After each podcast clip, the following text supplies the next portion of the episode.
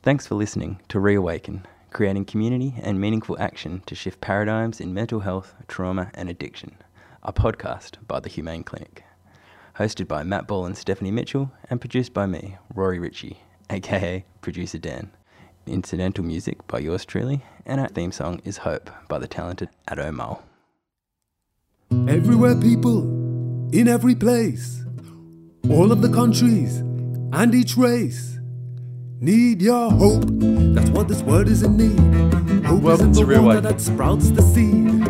Hope is the thing that stops you. Hi, welcome to Reawaken. Um, we're back again. I'm Matt. I'm Stephanie. Rory. And we're very fortunate to have Kane, a dear friend of ours here. Hi, Kane. Hello. Um, so today we're going to just talk a bit about an open dialogue informed model that we've rolled out here at the Humane Clinic. Um, it, it, it just came up for me the other day that we're not doing, uh, we haven't all trained in three year long open dialogue courses, but we've Mm. done various bits of training around open dialog Mhm. group therapy, family therapy, you've done different psychotherapies, and we've set up what we call the Humane Dialogical Project. Mm. Um, Kane did the poster, if you ever see the poster. Thanks, Kane. And um, I just thought it would be interesting to talk about what we offer, which is limited, Mm. but also the types of not not the individual stories, but the, the, the groups of people that have ended up finding our service Mm. and how we've experienced that. Mm. So that we can see that these different models and ideas that come out Mm. have a variety of uses. We don't need to get stuck in the all right, this is for this, this is for this. hmm And hopefully we could have a yarn about that. Yeah, sounds good. You want to start? You want me to start? you can start. All right. So look, we, we did some open dialogue workshops in Sydney, Mm. and I've done some in Adelaide, and you're doing a family therapy training, which has had open dialogue influences. Um, others who've done the done some open dialogue informed network meetings here haven't necessarily trained in it, but have picked up on ideas we've been talking about. Mm. We've tried to use it sometimes as a tool in the workplace, open dialogue meetings when there's been problems and dilemmas. yeah. Um, not always, but we've tried to. And the ideas, of course, are around hearing everybody's dialogue, hearing everybody's problems, Mm. the immediacy and consistency, sort of psychological continuity. And we've, we've tried our best. But what we've done is we've got no money for this project, Mhm. and no one's about to fund it in South Australia. Um, I remember when I went to open dialogue training and in the health service, and my then boss, who was a bit unkind generally, so it wasn't surprising that he said this, but he said, Look, don't get any ideas about actually using this approach in the public mental health system, which I Mm. thought was a strange thing, having signed me off going to a training. Mm. Anyway, so when we when we set up Humane Clinic, we wanted to do something, right? Mm, yeah. and we thought we'd do it anyway. So we offer a one-off network or social community meeting Mhm. For a person who is experiencing distress in their community or network. Yeah. And um, it's a one-off session, and you know we understand the principles of a broader model of open dialogue, but I, I feel like we've seen profound things happen in one session, Mm. Yeah. and that's not to say healing is complete and everything's all No, no, good. no. But the types of groups that have come through our Open Dialogue Informed project or our Humane Dialogical project have been people that have been in the system for 5, 10, 20 years. Mm. That's right.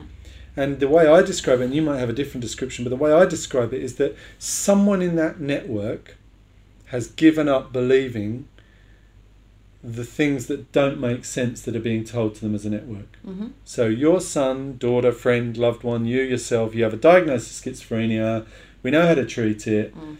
Here's the treatments: medication, hospital, ECT, whatever, whatever, whatever. A bit of CBT for psychosis, whatever it is, meta psychosis, CBT, or I don't know, whatever fancy things are out there.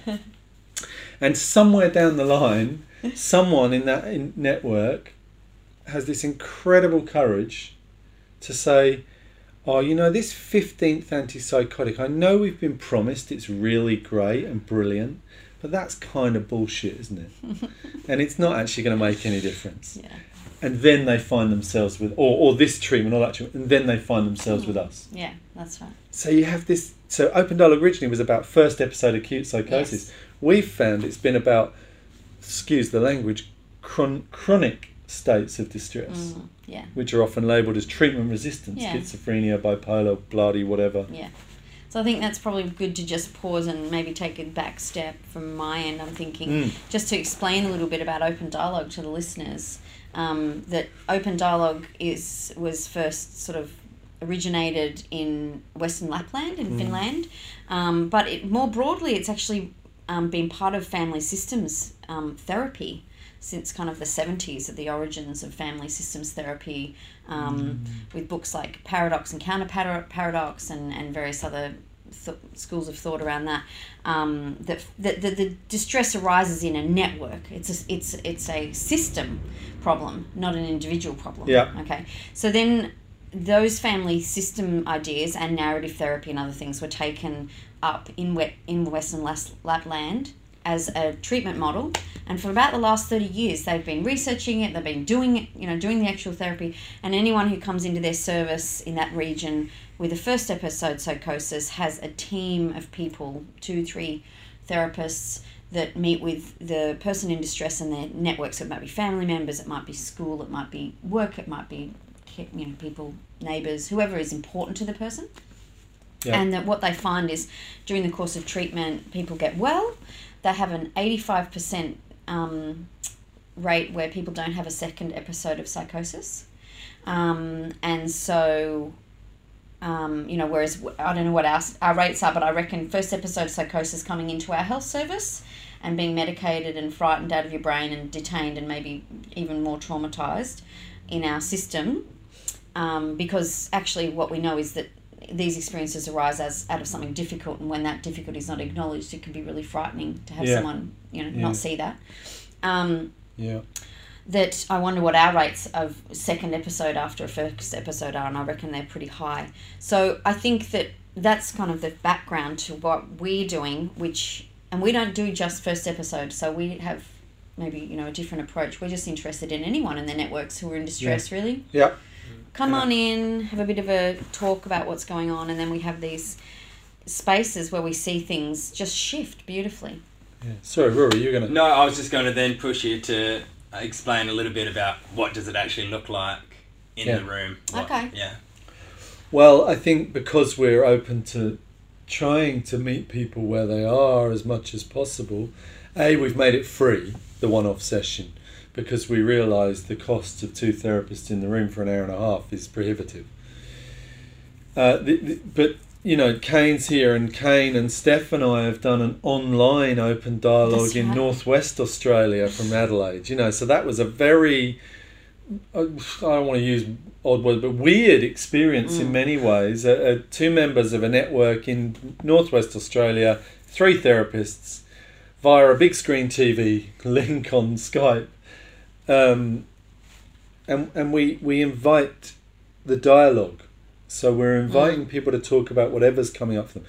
More traditionally, it's a group of people, so the individual and whoever's in their network, whoever's available, um, sit around Mm. and we, we set set the scene. We let people know we're going to reflect in front of them uh, on what we hear, Mm. and try and stay with dialogue. Uh, notice that, that we're trying to talk about each problem within the network rather than one person being a problem. Yeah. Um, and and we, we allow the community, the network, to talk and, and hear the dialogue, and then the therapists, two or three of them, sit and pause and reflect together openly. Mm. So we're leaving everything in the room. This really important factor for me is if you if you're doing dialogism, dialogue based work, what you're thinking and feeling and noticing has to be in the room. Mm. There's no point in going out afterwards and going, "Oh, I really thought this and I should have said that to them." Well, it's not much use to them once they're not there, you know. so a big part of this is about having the courage. Everyone in the network and the therapists, for me, become part of the network Mm. in the moments of open dialogue. Mm. So then we all have to be courageous enough to name what's going on in the room. Yeah, that's So- right. Often in other settings, the practitioners will meet maybe with the client or patient in inverted commas and then have conversations about the situation away from that person That's and the right. family and make decisions or judgments away from the person. Yeah. I was- thought that was interesting to hear that that goes on in the room with the whole network. Yeah, and we, we raise dilemmas. You know, it's it's an uncomfortable space. You know, from this perspective of things that sometimes Matt and I don't even always agree. You know, I think Mm. about one family that we met with. and you were being quite confronting to, to something that was going on in the room, and I was Yeah. finding that very uncomfortable. Yeah. And And you said so. I did. I was Yeah. like, "Wow, can we just slow down a second? And you said, "You look uncomfortable, Stephanie." I said, "I'm very uncomfortable. I'm wondering how this client's feeling." And and I think that that's the importance of the work is actually what was arising in you was really valid and important to be named, just the same as what it was arising in mum, dad, brother, sister, friend, whoever, the person themselves. Everyone's allowed to say what's arising, and I'm allowed to say, "Jeepers, creepers, what's that like for you know?"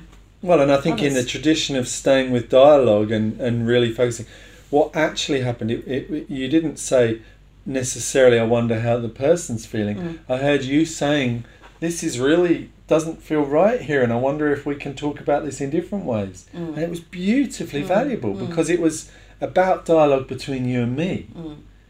that was part of the network. That's so it wasn't that you were protecting the clients or anything like that, it was that you had a dilemma. Mm-hmm. And as a network, we all then have a dilemma. Mm. And I really valued that day. It was so it was so paradoxical, and that's where that it reminded me in that book. You know, Mm. you were saying it was so paradoxical for you and I to fundamentally disagree out loud, Yeah. and ironically, beautifully empowering. Mm. You know, Yes. not disempowering. We didn't fall out about it. We just had different experiences in this moment, Mm. and if we hadn't shared that, Mm.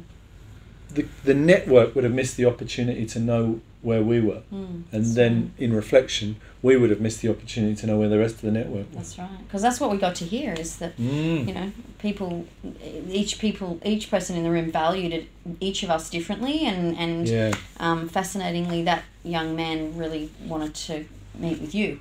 He liked your confrontation. yeah. So I told him I wanted to box with him, didn't I? did. Which yeah. was a bit uncomfortable for everyone. But, you know, but it was beautiful that you could bring that paradox Mm. or that sort of yin yang Mm, space so that he had the choice. mm. Exactly. And I think, you know, how does it work? At the end of that, he wanted some individual therapy. Mm. And we literally, you know, you, me, and Rory were in the room that day as the three therapists, and we literally invited him to reflect on who he would like to work Mm. with. hmm And and I wonder how often that happens. Mm-hmm. But I think there has to be dialogue for that to happen. Mm. Yeah, that's right. One other thing I found really interesting was talking about not seeing the problem as the individual or one individual in the network having a problem, but each person bringing their own problems Yeah. to the open dialogue. Mm. And and I know we have to go to a break, so maybe can we come back with that? Yes, that that'd would be be great. great to Yeah, work on, talk about next.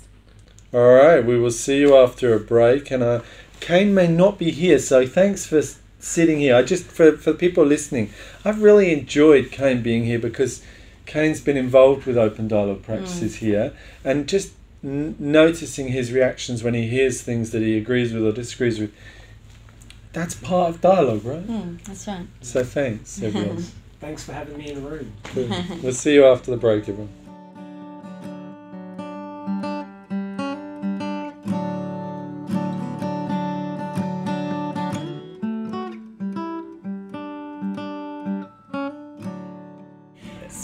Welcome back. We've brought Kane in because in the in the um a little bit closer because in the break we were talking to him and he said something really amazing and we thought it would be good to hear that here. Yeah, in the spirit of open dialogue. Absolutely. Yeah. Yeah. Yeah, thanks. Well, I hope I can uh, I can do it justice. Sure. Trying to repeat it, but I was just reflecting on the that last bit of the conversation about um, the sort of transparency that goes on in open dialogue between the practitioners or the therapists, and how different that is from our traditional mental health systems, where um, professionals do tend to have lots of disagreements or differing views with each other when they're having these conversations away from clients. But there's there's kind of an expectation that um, everyone has to present on a united front in terms of what's communicated to the client, Mm. and I think that creates, um, you know, it's a bit disingenuous in terms of what's communicated to the client Yeah. but it also creates a lot of pressure on um, staff or practitioners, you know, because they can then feel quite conflicted. They might have a certain view, but they're not allowed to express it fully uh, for fear of breaking rank or undermining someone else in the team. Or Yeah. and I think that over time can contribute to quite toxic kind of working environments that Yeah. um, that are experienced by professionals in the mental health system. So Mm. open dialogue is really um, really removes all that by making all the conversations, all Yeah. the thought processes completely transparent. Yeah. no one's having to protect egos and various things. You're just allowed to be yourself. And I think you Mm. said it, you know, can lead to burnout when you're having to sort of have that conflict in you where, oh, I've got to pretend I'm on board with this even though I disagree. Yeah. Absolutely. Yeah, and I heard you use the term breaking rank. So who wins the arguments that go on in the back room? Mm. It's, Yeah.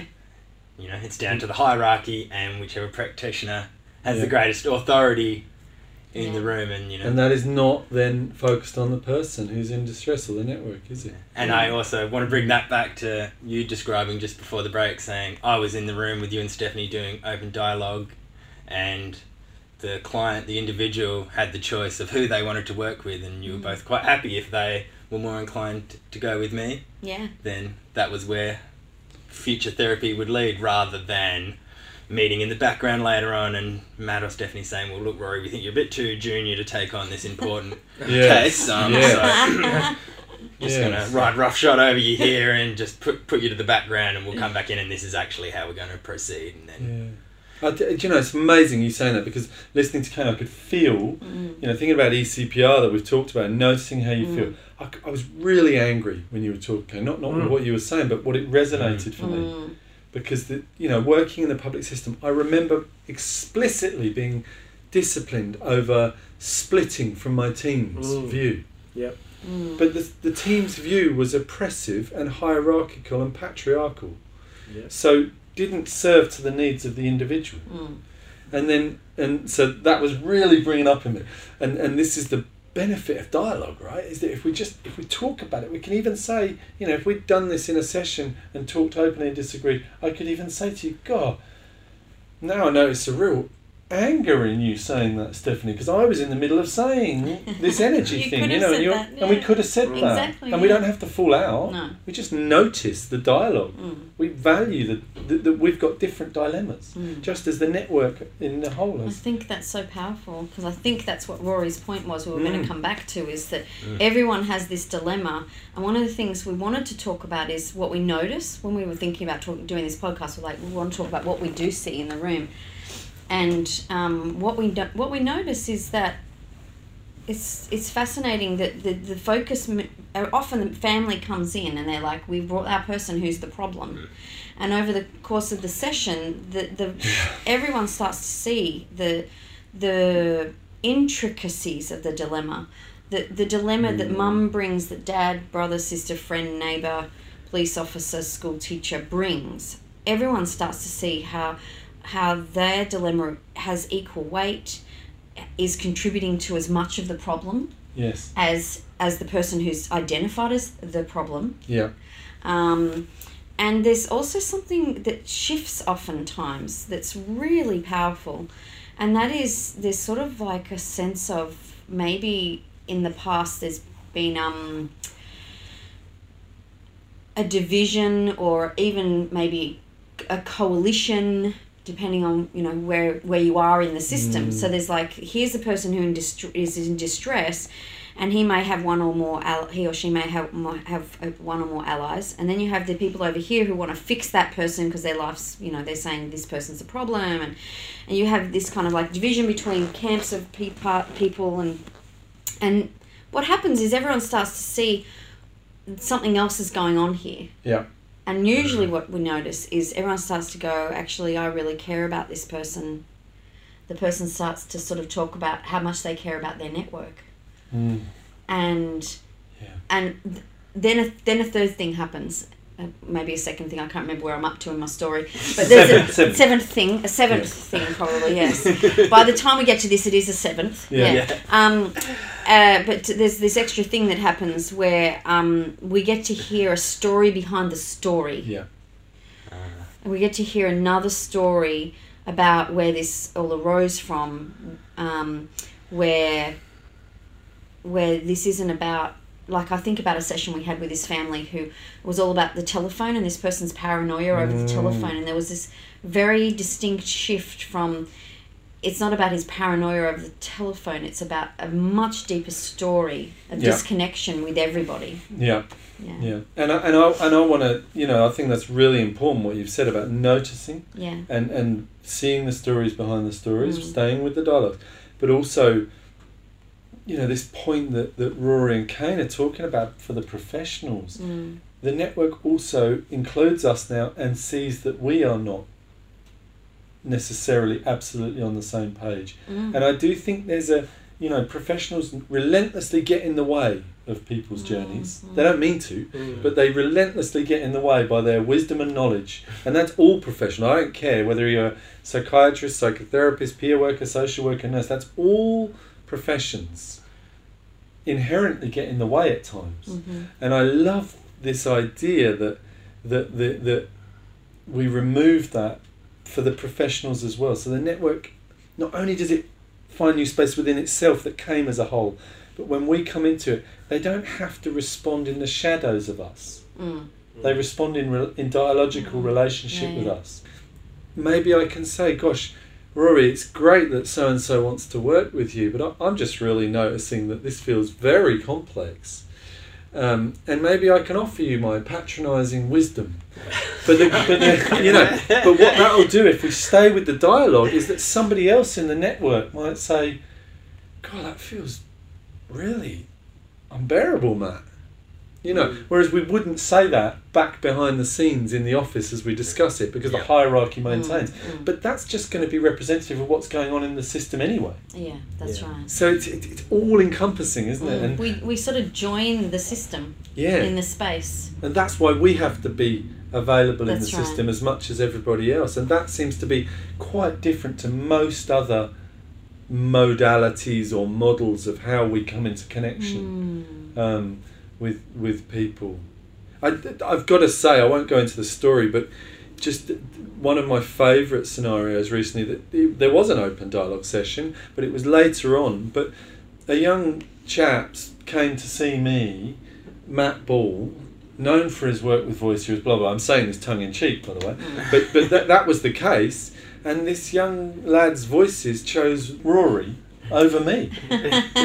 So it wasn't even just the, the, the physical people in the room, it was the voices in the room Mm. of this young chap who said to have a problem that skillfully was allowed in that dialogical Mm. environment to Mm. choose. Mm. And that, I just, just pause when I think about it and think, wow, that must, must be, the, must be a sense of the person having a voice and his Mm. voice is being heard. Right. And that, that, that feels beautiful. Mm. I really love that these one-off meetings that you're offering seem to just kind of open up a window of opportunity for things to change, Mm. to approach things in a different way, Mm.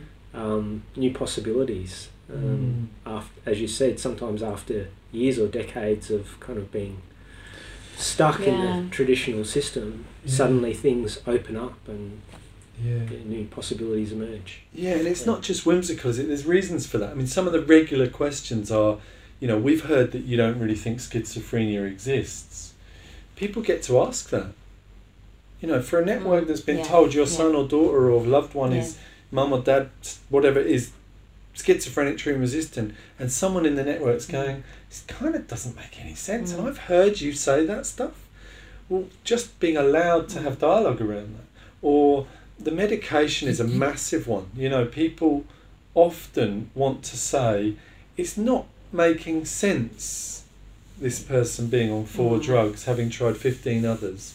I don't think it made any, I think they might feel worse. We experience them as more distressed on this drug. Often they've never had the chance to say that. So it's not just lovely environments create change, it's that deep dialogue, Mm. the richness of being able to be in dialogue. And we had we have one situation which I always think is so striking to how the power of this. Someone brought their their network in, and um, during the course of something that was said, there was one family member who um, wasn't part of the core family, was an extended family member, and had said something along the lines of, "Yeah, I do remember when you were a small child that things were tough for you sometimes." and then and then something had come and then the person had responded to that and we, we often joke tongue-in-cheek matt you and i about mm. how in these spaces the psychosis we kind of look forward to these mad people coming in and we're always disappointed that they don't really show up Yeah, the yeah. people that everyone's no like madness. no, well, it's a bit disappointing because we're looking forward to meeting this very mad person Yeah. everyone's telling us about, and it's like very disappointing. But really, that's what we get to see. Is that Yeah. so? Here, here is a situation, and this person is very agitated and is telling us something, and in in the dialogue with the family and this extended family members just acknowledges something that seems actually relevant to the person. The person's sharing something seems disjointed, and this family member says, "God, I remember when you were a kid, you got picked on a lot." Mm. And all of a sudden, this person's speaking about something very important to them, and then the family starts to speak about it. And this goes on for 30 minutes or so of speaking in connection about the things that have happened for the siblings arising out of all these situations that everyone's speaking about until a moment when there is some family member who discounts the importance of this and then the psychosis is back again because it's necessary because i feel pretty vulnerable right now if I, i'm thinking if i'm that person Yeah. i feel pretty vulnerable by the fact that you've just said that what is important to me isn't important so Yeah. i'm going to go back to talking about this thing that um, everyone's saying is the problem Yeah, I, I love that, and I think that's probably a really solid place to kind Yeah. of come to. Is maybe open dialogue offers a place where extreme states of distress don't need to exist Yeah. when the dialogism is developed and formed and the Mm. relationship is Mm. formed. Because what I hear when you say that is that that person clearly goes into what we would call a dissociotic state, that's right yeah not a psychotic state. no Because the, it's it's entirely about the connection and disconnection right. in relationship hmm and, and we feel I think we all here have, who've experienced open dialogue at Humane Clinic the way we do it um, well I know for me I just feel enormously privileged mm, yeah to share that space mm. all right we might have thank a you. wrap does anybody else want to comment before we finish Sorry. Just that I love ending that moving into socio into dissociotic and psychosis because I'm excited in the next podcast or two to do more on dissociotic Mm. and maybe some of the hearing voices approach even and yeah lovely Maastricht interview and that kind of yeah lovely thanks Great. cool thanks again for joining us Kane and being so important in that dialogue and um, we'll see you next time on Reawaken as we build community to shift paradigms in mental health, trauma, and addiction.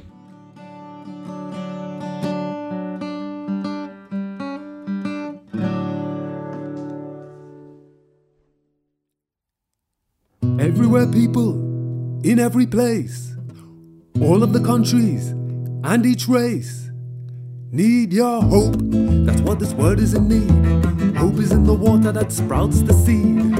Hope is the thing that stops you bleed. And hope is the irie in the weed. So give hope and live hope. And when your kids are hungry, Hope. If the system bleeds you dry, have hope. If the situation makes you cry, have hope. Cause now it's time to dry your eyes and hope that that'll keep your dreams alive. I hope that you hope. Cause everyone's future is resting on your hope. Can take the worst thing and turn it around. Hope can find the lost that was not to be found. Hope can make the loser them start gaining ground. And hope can turn your pennies right back into pounds. Cause hope can be rebuilt even when it's been killed. And if you believe, your hope will be fulfilled. But people lie just to raise your hope, just to make you think that they're helping you cope. They're selling you eggs without no yolk. They're wearing until your will is broke. This ain't real hope. They don't feel hope. They real hope and deal hope and turn it into false hope. Then we give up on this world like it's a sinking boat.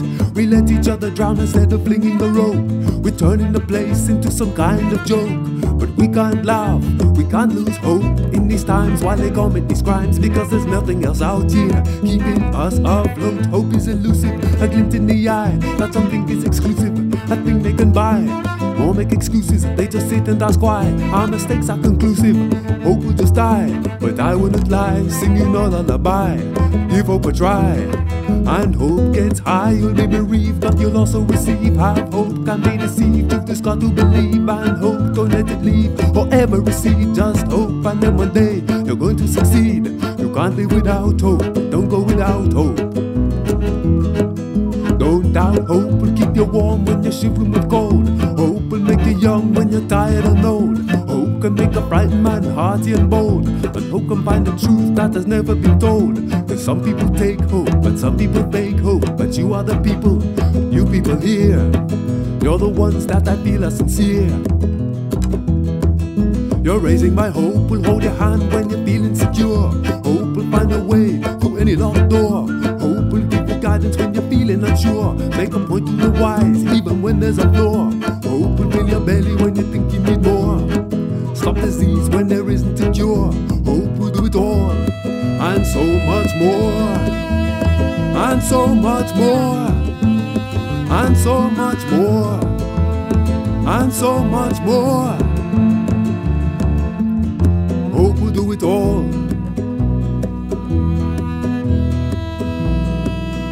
And so much more.